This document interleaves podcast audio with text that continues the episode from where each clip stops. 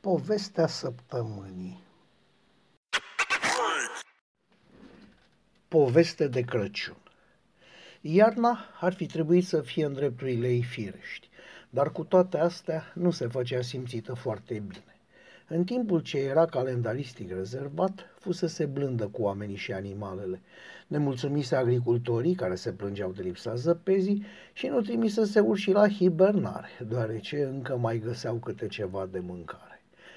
La șes, câmpiile erau maronii și urte. Din loc în loc, copacii desfrunziți păreau a-și plânge obligația naturală de a se odihni măcar câteva luni pe an, deși clima le-ar fi permis un desmăț vegetal care însă i-ar fi ucis. La deal și la munte, unele pășuni mai erau încă verzi și, funcție de altitudine, găseai foioase ruginii, aurii sau conifere de un verde întunecat bătând spre negru. În zona în care cele două își contestau una alteia supremația, spectacolul cromatic era încântător. Cu numai o zi înaintea Crăciunului, în ajun așadar, soarele se ascunsese dincolo de un plafon gros și jos de nori. Temperatura era în continuare ușor pozitivă ziua și ușor negativă noaptea. Precipitații nu se arătau, vântul nu bătea, majoritatea priveau asemenea vreme ca pe un mod de a strica sărbătoarea, iar copiii se bucurau că nu sunt trimiși cu forța să se dea cu sanie. Jocurile video detronaseră de multă vreme ridicolele bătălii cu bulgări de zăpadă. Se făcea ultimele retușuri în aprovizionare, se gătea ca pentru întregi regimente, unii se pregăteau să plece în vizită, iar alții să primească musafiri. Apărus, apăruse în ultima vreme și grupul, din ce în ce mai numeros, de la an la an, grupul celor care preferau să plece de acasă. În fața clădirii care reprezenta unul dintre punctele terminus ale traseului telecabinei, se găseau câțiva zgribuliți. Prin comparație cu cozile obișnuite, acum parcă nu era nimeni. Cei câțiva posibili turiști nu se grăbeau încă să intre, părând a aștepta pe cineva. Acest cineva a apărut într-un târziu ținând în mână niște hârtii. Gata, putem merge. Dacă nu plecăm acum, ratăm ultima urcare a telecabinei. Ce bine, ne-a luat să dracu de frigacile. Vorbitorul un tip masiv, îmbrăcat ca un manechin ce prezintă ultima modă în echipamentul montan, larg deschiat la gât, lăsând să-i se vadă lanțul gros din aur, se exprima fără reținere, folosind o voce foarte sonoră și având convingerea că toți ceilalți gândesc ca el. Ghidul, un tânăr ieșit de scurtă vreme din adolescență, bine dresat prin antrenamente de customer service, îl clasă pe personaj în clasa parveniților care își cumpără echipamentul cel mai scump, nu cel mai bun sau cel mai trebuincios. Ridică din numeri în gând și adunându-și din experiență zâmbetul profesional, îi răspunse.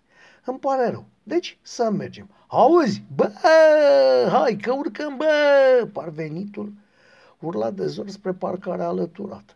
Toți membrii micului grup priviră dintr-un reflex pavlovian în, acea direcție, în aceeași direcție cu individul și, după alte câteva răgnete ce cutremurau parcă munții care din fericire încă nu aveau materie primă pentru avalanșe, se deschise portiera șoferului unei mașini de teren. Mare, neagră, lucioasă, așezată pe două locuri de parcare. Mașina avea geamurile întunecate la culoare, așa că nimeni nu văzuse că acolo mai este cineva. Coborâ deci băul invocat de parvenit, adică o tânără, îmbrăcată din cap până în picioare în roz, cu pantofi de sport roz și training roz și o hăinuță scurtă și strâmtă roz, cu mănuși roz, cu cerap roz. Singuratica discrepanță în rozul apariției era greu de observat pentru noi neobișnuit cu noile tehnologii. De la urechi coborau două fire subțiri, albe, fire ce se adunau în telefonul enorm pe care îl ținea într-o mână, în timp ce cu ochii aproape închiși bățăia din cap. Chiar și oamenilor mai în vârstă le era clar că, nu-i așa, asculta blazată muzică. Tânăra se apropie parcă în scârbă de grupul deja format, timp în care mașina bipăi de câteva ori, clipind din lumile portocalii de poziție. Parvenitul, văzând-o venită, se grăbi să ajungă la o altă mașină asemănătoare, de unde scoase repede o geantă de sport. Trânti portierele mașinii, iar după câteva secunde începu și aceasta același program de sunet și lumină pe care îl făcuse și surata ei puțin mai devreme. În timp ce parvenitul era masiv, chiar mătăhălos, părând a se mișca greu din cauza burții ce era pe calea să revărsa, juna sportivă era genul care nu suportă un gram de grăsime pe propriul corp. Era clar că își petrece cel puțin o zi din două la sală, că pentru ea contează părerea cântarului și nu a doctorului și că trăiește numai ca să arate bine. Un bine relativ și personal, dar care pe ea o satisfăcea atât fizic cât și intelectual. Grupul a înaintat fără grabă spre clădirea telecabinei. Este sigură călătoria asta pe cablu? Doamna care îl chestiona pe ghid, o femeie la peste 40 de ani, dar cu pretenții de cel mult 30, părea se adresa tânărului însoțitor, dar în realitate căuta public pentru a-și etala cunoștințele, încercând să-i pună pe ceilalți în inferioritate prin știința dumneai. Este sigură, doamnă, într-un an eram la Salzburg și urcam tot așa cu telecabina pe Winterberg, parcă, și de unde la plecare era soare și frumosul era o ceață și un urât și nu conta ce ar fi răspuns ghidul sau oricine altcineva, ea avea o poveste de spus, însă tânărul nu se lăsă. Pe Württemberg a spus, mă tem că nu există. Se numește de fapt Unterberg și are o altitudine de 1300. Da, da, Unterberg. Și când am urcat sus era o ceață. Bine că n-a urcat jos. Se auzi o voce necunoscută din grup. Pe moment se făcu liniște. Acea liniște penibilă de care nu știi cum să scapi. Apoi ghidul interveni. Uh, nu trebuie să vă fie teamă. Noi urcăm de la 700 de metri ca la un kilometru jumate, așa că e posibil ca la sosire să admirăm apusul de soare. Să mergem, vă rog. Ghidul se convinsese că femeia era singură și că îi va cicări pe ceilalți până se vor sătura de ea. În clădire mai erau doi clienți care așteptau și doi membri din personalul de transport. Unul supraveghea urcarea, celălalt însoțea turiștii în călătoria lor. Ce faci, puștule, iar lucrezi de sărbători?" Cel ce urmărea îmbarcarea, un tip în vârstă, părea al fi luat pe tânărul ghid sub aripa lui protectoare. Iar muncești? Da, da liber, da, nu nou. Da? Să o crezi tu. Celălalt membru al personalului îi dădea exact veștile de care se temea tânărul. Anume că o să lucreze și după o săptămână, adică la sfârșitul anului. Ei, o să văd, o scot eu cumva la capăt. Gata, urcăm o clipă, imediat începem. În clădirea telecabine se auzi un zgomot strident, o sonerie foarte puternică. Din nou privire cu toți în direcția sursei zgomotului. Începem îmbarcarea puștului, se adresa angajatul telecabinei ghidului. Hai să ne grăbim, că sus este deja plină și suntem în întârziere. Potiți, vă rog. Deși erau singurii clienți, le verifica biletele conștiincios, permițându-le accesul în zona unde aștepta cutia portocalie și avea să-i urce fără efort în creier de munte. Aceasta se afla oprită într-un spațiu închis pe trei laturi și deschis pe una singură. Se aflau la câțiva metri deasupra solului și vântul se simțea mai bine suspendată de un cablu gros din oțel, deși bine ținută între două glisiere ce o fixau la sosire pe poziție, cabina tot mai avea câte o tresărire atunci când vântul sufla mai tare. Dacă priveai în lungul cablului, vedeai un prim stâlp, un stâlp solid în formă de T, construit zăbrelit, stâlp ce susținea în fiecare dintre cele două capete ale brațului orizontal niște roți mari și un fel de șină peste care trecea cablul cel gros. Apoi următorul stâlp îl descoperai doar dacă priveai sus și departe, acesta fiind plasat abia în locul în care traseul își schimba dramatic panta. Cât uh, durează urcarea?" întrebă o tânără drăguță, dar cam timidă. Cât durează și coborârea?" îi răspunse un tânăr pe la 25 de ani care o însoțea. Cei doi se amuzară în liniște și își continuară drumul, în timp ce el îi explica în surlină cum decurg lucrurile și cât durează drumul. Când erau toți urcați, în timp ce soneria acea stridentă îi grăbea, chiar înainte de a se închide ușile, în stație mai apărut cineva. Era un bărbat cam la 30 de ani, îmbrăcat de oraș și nici de cum de munte, fluturând biletul ce îi dădea încă dreptul la călătorie. Părea total dezinteresat de modul în care arată. Era neras și părea și nepieptănat. Angajatul care supraveghea îmbarcarea dădu pentru prima oară un semn că lucrează cu oameni și nu cu obiecte.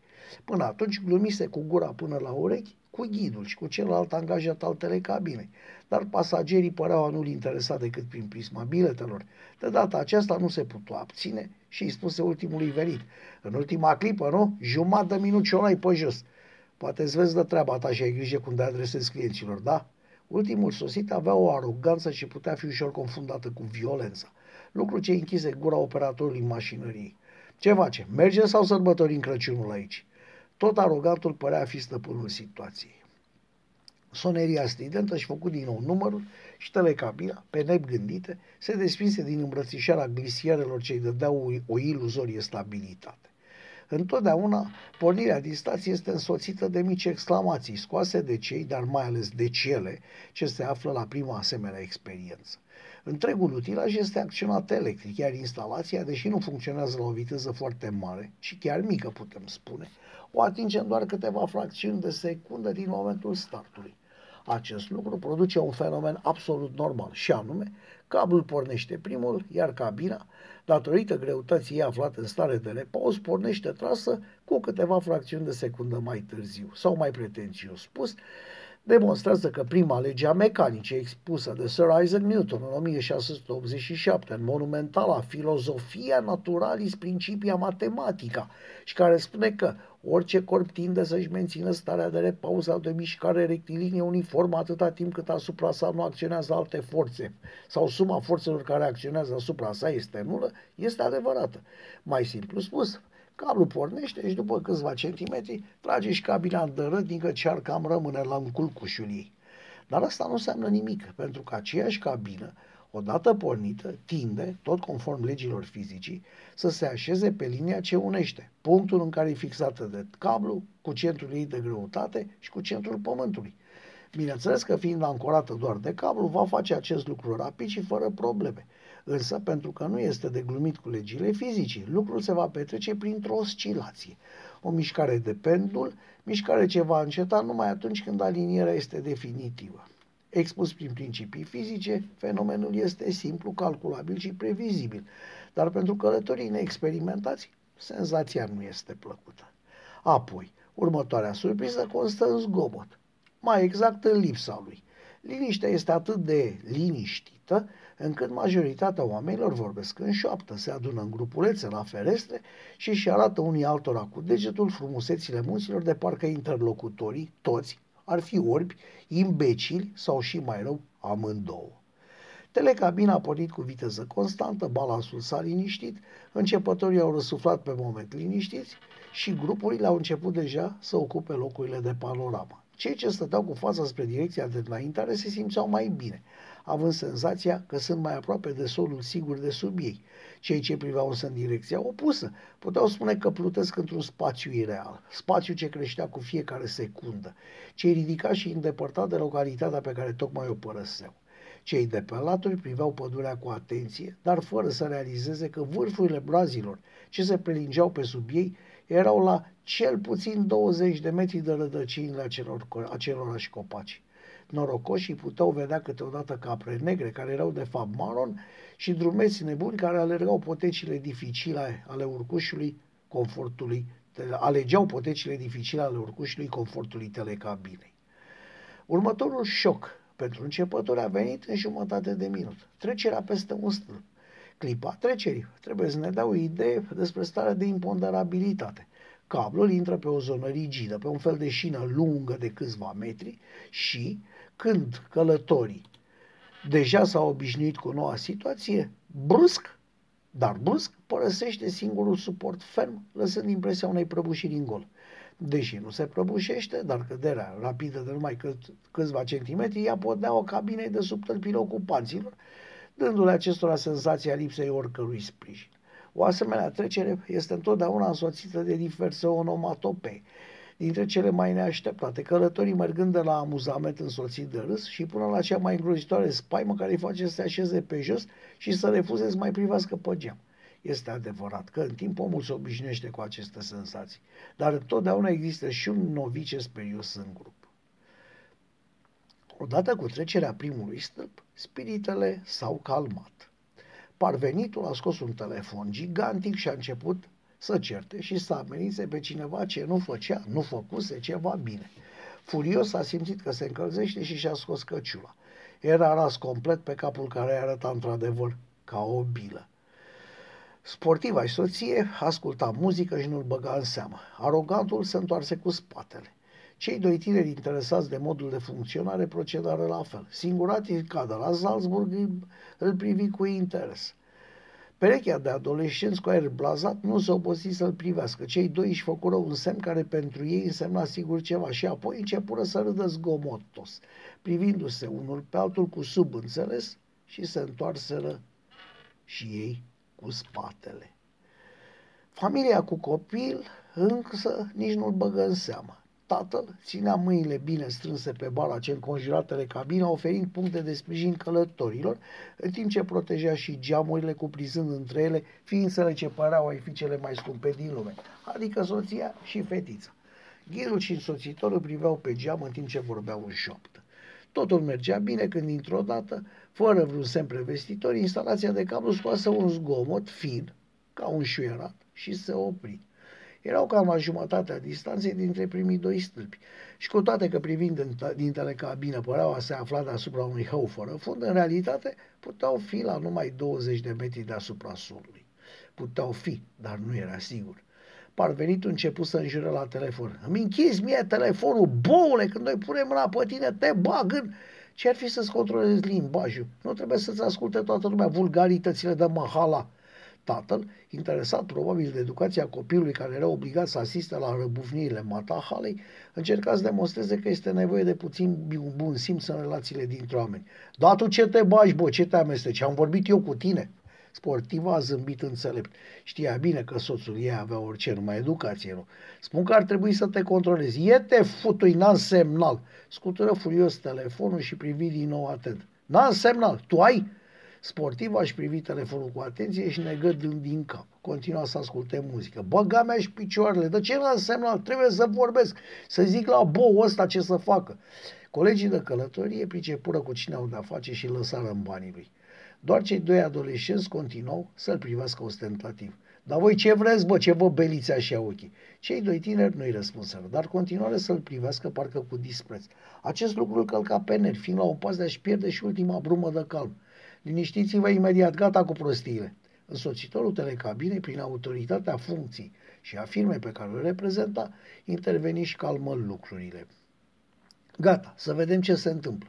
Ridică grăbit capacul de lemn al unei cutii și scoase de acolo un receptor clasic legat cu fir de un aparat telefonic. Ceilalți îl priviră cu interes, iar adolescenții chiar aveau impresia că participă la un experiment de arheologie aplicată. În cutie se afla un aparat telefonic cu manivelă, unul care își producea la nevoie singur stropul de energie de care avea nevoie pentru a funcționa. Însoțitorul învârti manivela de câteva ore, apoi spuse receptor. Centru, mă auzi? Centru, ai să numărul 2. Eram în urcare la ultima cursă. Centru, mă auzi? Adolescenții uitară de parvenit pe moment, se uitară cu interes la telefonul tip vechi și începură să chicotească. Și liniște, sau din ce vorbește. Singuratica spera să se impună prin vârstă, dar tânărul ce terminase de explicat principiul de funcționare al instalațiilor de transport pe cablu nu rezistă și îi răspuns. Nu-i frumos să asculți ce vorbesc alți oameni dacă n-ai fost invitat să o faci. Centru, centru, mă auzi? Liniște câteva secunde, apoi din nou. Centru, centru, mă auzi? Din nou liniște. Probabil e o pană de curent, s-a mai întâmplat. Să stăm liniștiți și să așteptăm să se remedieze. S-a mai întâmplat? Da, s-a mai întâmplat. Instalația este destul de veche și ar trebui schimbat grupul transformator care o alimentează. Când intră supra sarcină, cedează siguranțele. Din cauza asta facem doar două curse pe oră. Ia uzi, domnule, dar generator de electricitate nu aveți? Nu, din păcate nu. Pasagerii încercau să se calmeze. Nu-i pană de curent la telecabină, este o pană generală. Tânărul vorbea foarte sigur pe el. De unde știi dumneata? Tatăl simțea că pierde controlul securității propriei familii. Nu trebuie să țip și nici să fie agresiv, pe cuvântul meu. De unde știu? Priviți-vă telefoanele, au semnal. Fără scoasă la iveală tot felul de, la, de aparate, de la unele enorme de ultimă generație, până la cele pe care adolescenții probabil că nu știau să le folosească fiind depășite. Are cineva semnal? Nu, nu, nu, nici eu. Și nu cred să fim cu toții la aceeași companie telefonică. Ce înseamnă asta, întrebă singuratica înseamnă că până și releele de telecomunicații au rămas fără energie electrică. Deci în Vale s-a produs o pană masivă în alimentarea cu curent. Bă, gămea și picioarele, ce face? Ne păstrăm calmul și ne măsurăm cuvintele. Apoi vedem ce este mai bine de făcut până la repornirea instalației. Tânărul părea avea răspuns la orice. Tânărul al privea încântat. Adolescenții chicotiră. Singuratica strânse bine pe lângă ea haina groasă de iarnă. Parvenitul, primindu-și telefonul, încerca să găsească alte rețele. Sportiv asculta muzică și continua să țină ritmul prin mișcări ale capului. Angajatul telecabinei continua să învârtă manivela telefonului, încercând să ia legătura cu cineva de la centru de conducere a instalației. Ghidul își luă în gând adio de la masa festivă din acea seară. Arogantul se lăsă să alunece pe lângă perete și se așeză pe jos lângă adolescenți. Tatăl își strânse familia mai aproape încercând să-i protejeze sau doar să-i încălzească. Mami, mi-e foame! Fetița, al cărei glas nu fusese încauzit, îi trezi pe toți la realitate. Mami, mi-e foame! Nu aveau nimic la ei. Cine și-a provizii pentru un drum de 10 minute? Mami, mi-e foame! Cât avea să dureze? Mami, mi-au înghețat mâinile. În acel moment, prima pală de vânt izbitele cabina în plin legănând-o violent. Femeile au țipat, iar bărbații s-au apucat de barele de susținere cu atâta convingere, încât erau la un pasăre în voie. Vântul s-a liniștit, iar telecabina mai oscila de câteva ori pentru că apoi se oprească. Dar urât face, să tai picioarele, nu alta. Este înfricoșător. Păreile continuau pe același ton. Doar adolescenții se amuzau. Abia atunci singuratic ai privi cu atenție. Pe lângă faptul că erau îmbrăcați asemănător, cu bocari soliți ce păreau militari, pantaloni strâmți negri, haine groase de multe, mult, mult, mult, mult prea mari pentru ei, tot negre și cu mânecile exagerat de lungi, cei doi adolescenți aveau amândoi piercinguri în nas și sprâncene. Singuratica se cutremură spunându-și în sinea ei că rasa umană este sigur pe ducă. Cei doi erau diferiți în special prin machiaj. În timp ce fata era fardată violent în alb și negru, băiatului lipsea acest gen de înfrumusețare. Pe voi nu v-a speriat? Ce să ne sperie asta? E mai puțin decât într-un montan rus de bâlci de la țară. Și dacă se rupe cablul? Nu o să rupe, doamnă, nu intrați în panică. Tânărul încerca să o calmeze. Nu se rupe pe dracu! Parvenitul părea să fi schimbat la culoare. Era mai palid, iar capul ras lucea din cauza transpirației abundente ce explodase pe neașteptate. Sportiva asculta muzică. După o oră de încercări aproape continue de a lua legătura cu valea, însoțitorul renunță în sfârșit. Nu răspundea nimeni. Se întunecase. Vântul bătea în rafale și zdrucina răucușca suspendată. Însă, ce era mai rău, abia cum se făcea simțit. Temperatura cobora rapid și mult sub 0 grade. Oamenii începură involuntar să bată din picioare în podeaua subțire de aluminiu și se apropie unii de alții cu iluzia că astfel s-ar încălzi. Mami, mi-e sete! Mama, care până atunci explicase fetiței că nu mai durează mult și vor ajunge sus unde vor avea de mâncat și de băut, simți că nu mai poate și întrebă. Are cineva ceva de băut? Apă, suc, orice, plătim, nu vrem degeaba. Liniștea din cabină răspunse clar că nimeni nu avea nimic. Telecabina nu este prevăzută cu o rezervă pentru situații de urgență. Mama îl interoga pe însoțitor, iar acesta, care nu mai trecuse în viața lui prin așa ceva, răspunse cu un glas sfârșit. Ba da, da, numai materiale medicale, trusa de prim ajutor și nici nu știu dacă e completă. Arată-mi. Omul îi deschise o cutie portocalie din plastic, o cutie cu aspect comun, purtând pe capac o cruce ce doar se voia roșie, fiind făcută prin încrucișarea două bucăți de leucoplast. Și arătă conținutul. Într-adevăr, era o trusă de prim ajutor, trusă bună dacă cineva s-ar fi zgâriat, dar doar pentru atât. Ai răbdare, ajunge repede, îți promit. Tatăl încerca și el să amăgească fetița. Nu vrei să te iau în brațe, să te mai încălzesc puțin? Nu, nu vreau, mi-e frig, mi-e foame, mi-e sete și mi-e somn. Arogantul din poziția lui înșezut spuse cu un glas neașteptat de catifelat. Ciocolata îți place? Da, atunci ia o pasta, te rog. Și uite și o sticlă cu apă. Drăbuiește-le mitirico pentru că nu știm cât durează să plecăm de aici. Îi întinse fetiței un baton de ciocolată și o sticlă de jumătate de litru cu apă. Fetița Lelu, ușor stingherită, dar Lelu. Arogantul nu-i plăcea. Îi părea murdar și neîngrijit, altfel decât tăticul ei mereu bărbierit și parfumat. Cum se spune, mama nu uita să dea lecții de bună cuvință. Mulțumesc, cu plăcere, draga mea, cu plăcere, răspunse arogatul plin de blândețe. S-a lăsat din nou liniște. Vântul urla ca un lup și de câteva minute începuse să și ningă. Dar nu ninsoarea îi speria, ci forma ei.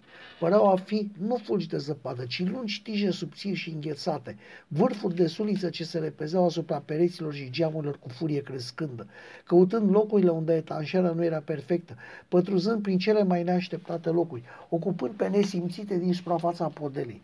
Geamurile se abureau, dar erau permanent șterse. Sperau să vadă luminile orașului. Liniștea nu mai era întreruptă decât de urletul vântului, iar faptul că se întunecase complet lăsa o senzație sinistră.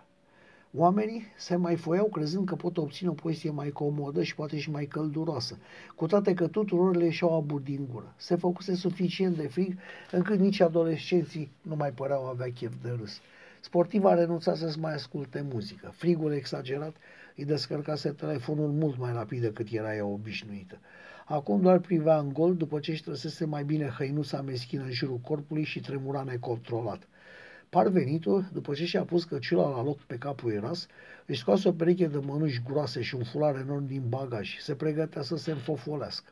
Sportiva îi spuse ceva voce, dar el nu o băgă în seamă. Femeia ținea picioarele foarte bine strânse, iar tremuratul îi se accentuase. Insistă pe lângă bărbat, dar acesta nici nu îi răspunse. Cu cel mai firesc caier din lume, început să-și tragă mănușile pe mâinile enorme. Dintr-o dată, parcă lovit de trăznet, se opri. Părea a fi realizat ceva surprinzător și neplăcut. Figura i s-a schimbat aură. A tras geanta de sport ce îi ținea loc de bagaj spre el și început să cotrobe prin interior. Chiar în acel moment, cabina a fost învăluită de o lumină galbenă, palidă, puțină și bolnavă ca urmare a intrării sistemului de siguranță în funcțiune. Lucrul facilită căutările omului ce păreau din, părea din ce în ce mai furios. Mi-ai luat, uh, mi-ai luat ceva din bagaj?" Vocea acuzatoare lăsa de înțeles că știe cu siguranță că i s-a luat ceva din geantă. De ce mai umblat în lucruri? Sportiva îl privea nedumerită. Frigul îi încetina reacțiile și nu lăsa de înțeles că ar înțelege ce este întrebată. Te omor, fă, te omor! De ce mai fura curva dracului? De ce? Lasă-mă în pace că nu ți-a furat nimic. Arogantul, care își desfășurase un simulacru de sac de dormit în care se înfășurase stând făcut ghem, avea un glas foarte sigur. Nu ți este clar că ea nu ți-a luat nimic? Tu chiar nu gândești? Ce? Ce? Ce ai, bă, ești bâlbâit? Hala erau ale mele. Făcea aluzie la ciocolata și apa date fetițe. Aha, în sfârșit te-ai prins. Și restul? Care restul? Restul ce mai era acolo? Banii la locul lor, iar apa și ciocolata sunt la loc sigur. Parvenitul se repezi la arogant. Acesta părea nu fi interesat de confruntarea ce deja începuse. Însoțitorul dădu să facă un pas în față, dar ghidul îl opri. Avea o bănuială. Arogantul îl așteptă liniștit pe masivul agresor să se apropie și, atunci când atacatorul era chiar deasupra lui, ridică brusc picioarele. Îl lovi pe acesta cu tălpile în stomac. A fost suficient pentru ca lupta ce nici nu începuse bine să se și termine. Agresorul, agresorul era căzut pe podeaua cabinei, băitându-se în timp ce se ținea de abdomen. Arogantul se ridică alene, îl privi scurt pe parvenit, păși peste el și ridică geanta de sport. O deschise larg, scoase de acolo mai multe lucruri groase de iarnă și le întinse sportivei. Îmbracă-te, fată, îmbracă-te că te-ai învinețit. Fără nicio reținere, tânăra a început să se echipeze cu hainele bărbatului. Arogantul ridică geanta sportivei și, fără a-i cere permisiunea, o deschise și o întoarse cu fundul în sus. Din ceantă căzură batoane de ciocolată, batoane energizante și altele asemenea. N-ai auzit copilul când cerea de mâncare? Îmi, îmi pare rău, n-am auzit. Hai să vedem ce avem și cum împărțim. Tu și îl privi pe tânăr. Numără cât suntem și hai să facem porții. Cine are apă sau altceva de băut? Au apărut câteva sticle de jumătate de litru cu apă, una mai mare cu suc. Adolescenții aveau în buzunarele disproporționatelor lor haine negre rămășițe de apă, de mâncare, câteva țigări și chibrituri. Și singuratic a declarat o sticlă începută și o ciocolată cu lapte. Deși multe erau începute, arogantul îl strânse în mijlocul cabinei și îl întrebă pe tânăr. Cât suntem? 12 maturi și un copil, adică 13, cu ghinion. Nu, 12 și un copil. De ce? Copilul nu ar trebui să primească porție egală cu adulții, deci 12. Cred că ai dreptate. Voi ce părere aveți? S-a adresat celorlalți cerându-le părerea. Răspunsul a, răspunsul a fost unanim afirmativ. Tocmai când începeau să facă, porții parvenitul se trezi din spate și se repezi asupra celor, celor doi, luându-i prin surprindere. Ce al meu, al meu, mi-ai furat lucrurile, le vreau înapoi, le vreau înapoi. Parvenitul se repezi asupra apei și mâncării adunate în mijlocul cabinei. Tânărul se interpuse între atacator și mâncare, iar arogantul îl prise de mâna dreaptă. Se auzi un zgomot urât. Parvenitul a început să urle ținându-se de mână, în timp ce ceilalți captivi priveau scena lipiți cu spatele de peretele cabinei care se legăna primejdios. Acum doar un deget. Dacă nu ești cu minte, continuăm cu o mână. Și cine știe, poate suce și gâtul. Împreună cu tânărul împărția apa și mâncarea. Partea fetiței nu era cu mult mai mică decât una normală. Parvenitul primi partea egală cu ceilalți. Vântul pătea păt din ce în ce mai tare, cabina se legăna tot mai rău. Cabina care coboară este plină sau goală, întrebă cineva. Este plină, însoțitorul părea bine informat, este foarte plină. Coborau ultimii întârziați dintre turiști și schimbul de sus de la hotel. Le fi mai bine sau mai rău? Eu cred că mai rău, că n-au nici loc să respire. Pe de altă parte, văzându-ne ne-am oprit noi, bănuiesc că ei s-au blocat deasupra platoului și dacă e așa, au putut coborâ pe scară. Pe scară? Avem scară? Da, e deasupra, pe acoperiș. O folosim pentru intervenții. Și de ce n-ai spus cât încă era lumină? Procedurile spun că trebuie să stăm în cabină și să așteptăm ajutor, nu să ieșim. Am înțeles. Procedurile sunt pentru oameni obișnuiți. Ce mai avem pe lângă scară? Nu mare lucru. O bucată de cordelină, câteva carabiniere, mărunțișuri. Tânărul ieși în față. Arată-mi ce avem și discutăm după aceea. Însoțitorul se execută și deschise cutia pe care stătea de obicei așezat. Aceasta conținea niște bucăți de cablu, câteva becuri, un colac de cordelină și vreo două carabiniere model vei, ruginite și probabil blocate, plus câteva scule lipsite de importanță. Coardă nu avem? Uh, nu, îmi pare rău. Ham de alpinism? Nu. Dar ce vrei? La ce te gândești? Ți-a venit vreo idee? Au sărit mai mult să ne întrebe pe tânăr ce vrea, în speranța că acesta a găsit soluția salvatoare. Dimineață, pe lumină, unul dintre noi, cred că eu, se va asigura cât mai bine cu cordelina și cu o funie improvizată din lucru dacă este nevoie și va coborâ prin Chepeng. Are Chepeng în podea, nu? Da, stai cu picioarele pe el. Odată ajuns jos, voi pleca spre stația de pornire și voi anunța ce se întâmplă. E greu de crezut că până acum nu a intervenit nimeni să ne salveze. O să vedem.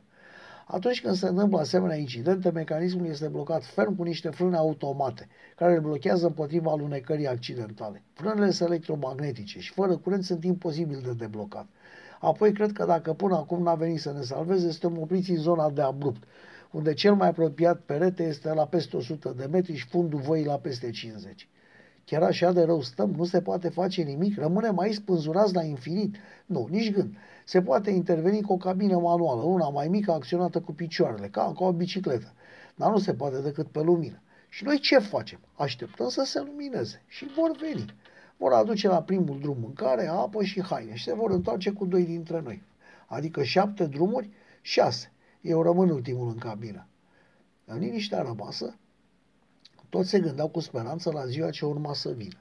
Ceasurile erau verificate cam la fiecare minut, telefoanele la fel. Cabina se mișca violent la fiecare rafală de vânt. Zăpada înghețată nu mai era îndepărtată după ce observaseră că era o formă de etanșer a gulurilor. Tânăra, înțelegând că atmosfera trebuie detenționată, o întrebă pe singuratică. Ce spuneați că s-a întâmplat pe Unterberg? Aceasta, aproape înghețată, începu o poveste dezlânată. Ă, când am plecat de la poala muntelui era cald și frumos și soare. Răposatul chiar ar fi pornit pe jos, îi plăcea muntele. Și când am ajuns sus era ca atunci când ne-a nins în luna august. Pe... Era o ceață să tai cu cuțitul și el a zis că a venit degeaba, că de acolo trebuia să vadă Berchtesgaden, că Hitler atunci în august ne-a nins și noi eram pe platou în pantaloni scurți, la cuibul vulturilor. Salzburg este un oraș frumos, până pe la 1820 ținea de Bavaria, apoi a devenit austriac. Povestea continua la același mod aiuritor o bucată de vreme. Probabil că nu o mai asculta nimeni, fiecare le avea pe ale lui, iar femeia pur și simplu gândea cu glas tare. Parcă nici nu se mișcă ceasul ăsta. așa -i. Las că se mișcă nenorocit asta de telecabină. Un oraș frumos și bogat. Mi-e frig, mami, mi-e frig. Vino să te iau în brațe și mie și foame. Abia ai mâncat, ai răbdare. Mami, fac pe mine. Se țineau acum mai departe, în grupuri mici sau singuri.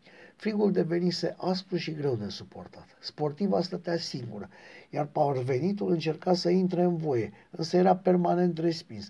Adolescenții, după ce chicotiseră aproape permanent, doborâți acum de frig, se făcură ghem hainele lor hidoase și suflau de zor în pumn trăgându-și nasul. Singuratica continua să mai scoată niște sunete, dar nu mai asculta nimeni. Însoțitorul cabinei stătea și el ghemuit pe cutia de scule. Ghidul se gândea că este ghinionist și că probabil prezența, prezenței lui se datora și accidentul. Familia se strânse, ținând copila speriată la mijloc. Tânărul cu spatele proptit într-o moară verticală de sprijin o ținea pe tânără în brațe, așa cum ții un bun pe care nu vrei să-l scapi sau să ți-l de ploaia. Arogantul, fără să ceară voie, scoase o țigară și o aprinse. Nu s-a opus nimeni. Fumul dădea o impresie falsă de căldură. O să murim aici, singuratica se trece vorbind. O să murim aici. Ba, nu o să murim deloc. Vine dimineața și vin și ne salvează. O să murim aici. Privea posedată, privea în gol și la lumina palidă din cabină. Aspectul îi devenise cadaveric. Asta a fost aici, ni se sfârșește drumul. Taci, femeie, intervenit tatăl.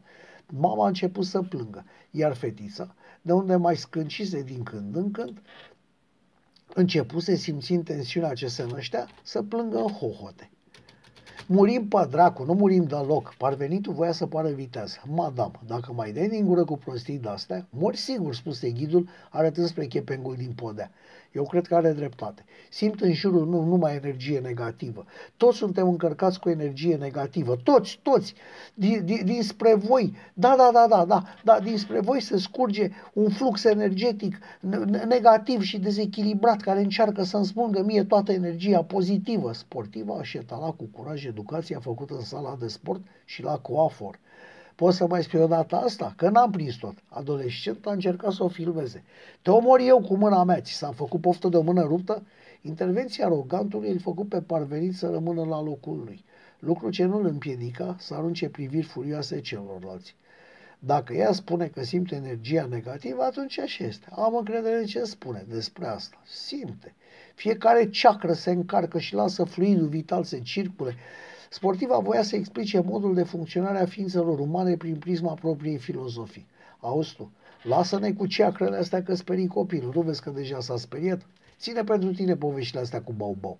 Dar poate fi interesant. Tânăra părea înclinată Aida Crezare. Mai bine ne-a rugat cu toții și poate Dumnezeu ne ajută. Singuratica, după ce pornise tăvălugul la vale, încerca să-l oprească cu o rugăciune. Parvenitul dădu din nou să se ridice și să se repeadă spre cei doi adolescenți ce filmau întreaga scenă. Foamea, setea și frigul coborâseră nivelul de suportabilitate și ridicaseră pe cel de iritabilitate la cote de niciunul bănuite. Ținându-și oarecum ferit degetul vătămacii a morții de ger, dădu să se repeadă la cei doi dar arogantul, din poziția perfectă în care se afla, recurse la o secerare care îl proiectă exact în capătul celălalt al micii cabine, unde căzu grămadă. Adolescenții păreau a se amuza. Liniștiți-vă, nu ajunge când ne scutură vântul. Însoțitorul încerca să calmeze ce era de necalmat. Voi de ce râdeți ca proștii de orice și de oricine? Mama avea o părere și ieși la atac. Chiar vă bate joc de orice lucru? Nu vă este rușine un pic obrazului? Adolescentul, după o clipă de uimire, se lămuri cine îi apostrofează și în semn de dispreț scoate un sunet obscen care o făcut pe adolescentă să râdă ostentativ. Mama, pe neașteptate, ținându-și în brațe pe partea stângă fetița înghețată și speriată, îi cârpi acestuia cu dreapta o palmă răsunătoare, în urma cărei instantaneu obrazul stâng al junelui se coloră într-un roșu puternic. Frumoasă culoare. Te-ai și încălzit? Ghidul nu se putu să abține de la a spune părerea. Arogantul dădu să se ridice însă însoțitorul, ținând în mână o cheie franceză interveni. Rămâi pe loc și nu pățești nimic, altfel te fac eu să rămâi pe loc. Frigul de nesuportat îi făcuse pe toți nervoși. Începură să se îmbrâncească, chiar să se lovească. Tânărul a avut grijă să lovească pe parvenit peste degetul lovit. Singuratica se simți călcată pe picioare. Copilul început să urle de frică. Mama țipa înspăimântată, tânăra la fel. Adolescenta a încercat să se ferească de picioarele bărbaților care spre a-și susține argumentele se ridicaseră și și adresau injurii sau chiar lovituri. Opriți-vă, ne legăm, ne mai exagerat, putem rupe cablu, opriți-vă! Nimeni nu l-a ascultat pe însoțitor, toți încercând să-și impună dreptatea proprie. Opriți-vă, oameni buni, opriți-vă că se poate întâmpla o tragedie. În timp ce bărbații se înjurau și își dădeau lovituri amortizate de hainele de pe ei și de greutatea de a se mișca, adolescenta părăsi poziția șezut pe care o avea lângă peretele înghețat al cabinei și se așeză în genunchi pentru a privi mai bine pe geam. După câteva clipe, spuse cu un glas neașteptat de puternic și de ferm, cu sonorități guturale de fumător. Opriți-vă, bă, opriți-vă că am pornit. În frigul năprasnic înghețară toți. În vale se vedeau din nou luminile orașului. În cabină se aprinseseră luminile normale, locuindu-le pe cele de avarie, iar telecabina pornise clar la drum, îndreptându-se spre stația de unde plecase cu ore bune în urmă. Intrată între glisiere, cabina se opri și ușa se deschise. Soneria zgomotoasă ținând locul fanfarei de bun venit. Mai mulți oameni cu termosuri, cu ceai fierbinte, așteptau pe călător să coboare. Primul fu tânărul, care îndatorit, îndatorită îi oferi tinerei mâna pentru a trece mai ușor golul ce o separa de peronul din beton, deși golul n-avea mai mult de o palmă lățime. Rămase pe poziție, ajutând toate femeile să coboare. Tatăl coborâ cu fetița în brațe. Mama era în spatele lor. Sportiva și parvenitul erau zâmbitori. Singuratica părea nesigură și pierdută de parcă nu înțelegea ce îi se întâmplă și de ce nu murise. Ghidul, vână de frig, se strecură pe lângă ceilalți și înhăță o cană cu ceai fierbinte. Însoțitorul a început să facă ordine prin cabină. Arogantul coborâ și el și se opri la mică distanță de ușă. Se întoarse spre locul din care abia ieșise și spuse, Voi nu veniți sau trebuie să vă scot eu? Venim imediat, tată, imediat. Și apărură și cei doi adolescenți. Un personaj bine înfofolit ieși în fața celor care îi așteptau pe captivii cabinei și spuse Din păcate o pană de curent și a afectat întreaga zonă, a intervenit tocmai când telecabina era în cursă și a blocat buna funcționare a instalației pentru mai mult de 10 ore. Ne cerem scuze, dar când defecțiunea s-a remediat, în cel mult jumătate de oră suntem pregătiți să vă ducem la destinație, așa că vă rugăm să fiți pregătiți. Să nu uit, la destinație vă așteaptă un program special pe cheltuiala noastră. La destinație, acolo sus, cu telecabina, să o crezi dumneata. Frumos Crăciun, nimic de zis. Firea ai dracului să fiți, ar trebui să vă dăm în judecată. Adolescenții chicoteau, privindu pe ceilalți cum se agită la unison, odată redeveniți un grup cu interese comune. Printre cei aflați la sosire se afla și o blondă însoțită de un cameraman. Femeia, reporter la o televiziune locală, și aranjă căciulița tricotată ce lăsa de înțeles cât este de frig, își trase mai bine mănușile asortate, și fărcându-și parcă puțin curaj, ieși în fața grupului salvaților căutând un subiect senzațional. Cum a fost? Cum ați suportat cele minus 23 de grade Celsius din noaptea trecută? Ce ne puteți spune despre experiența dumneavoastră? Luați prin surprindere, nu putură da niciun răspuns imediat. Mai puțin parvenitul, care își făcu loc în fața celorlalți. N-a fost ușor, dar printr-o bună organizare a hainelor și provizilor, prin colaborarea tuturor participanților la această extraordinară întâmplare, am reușit să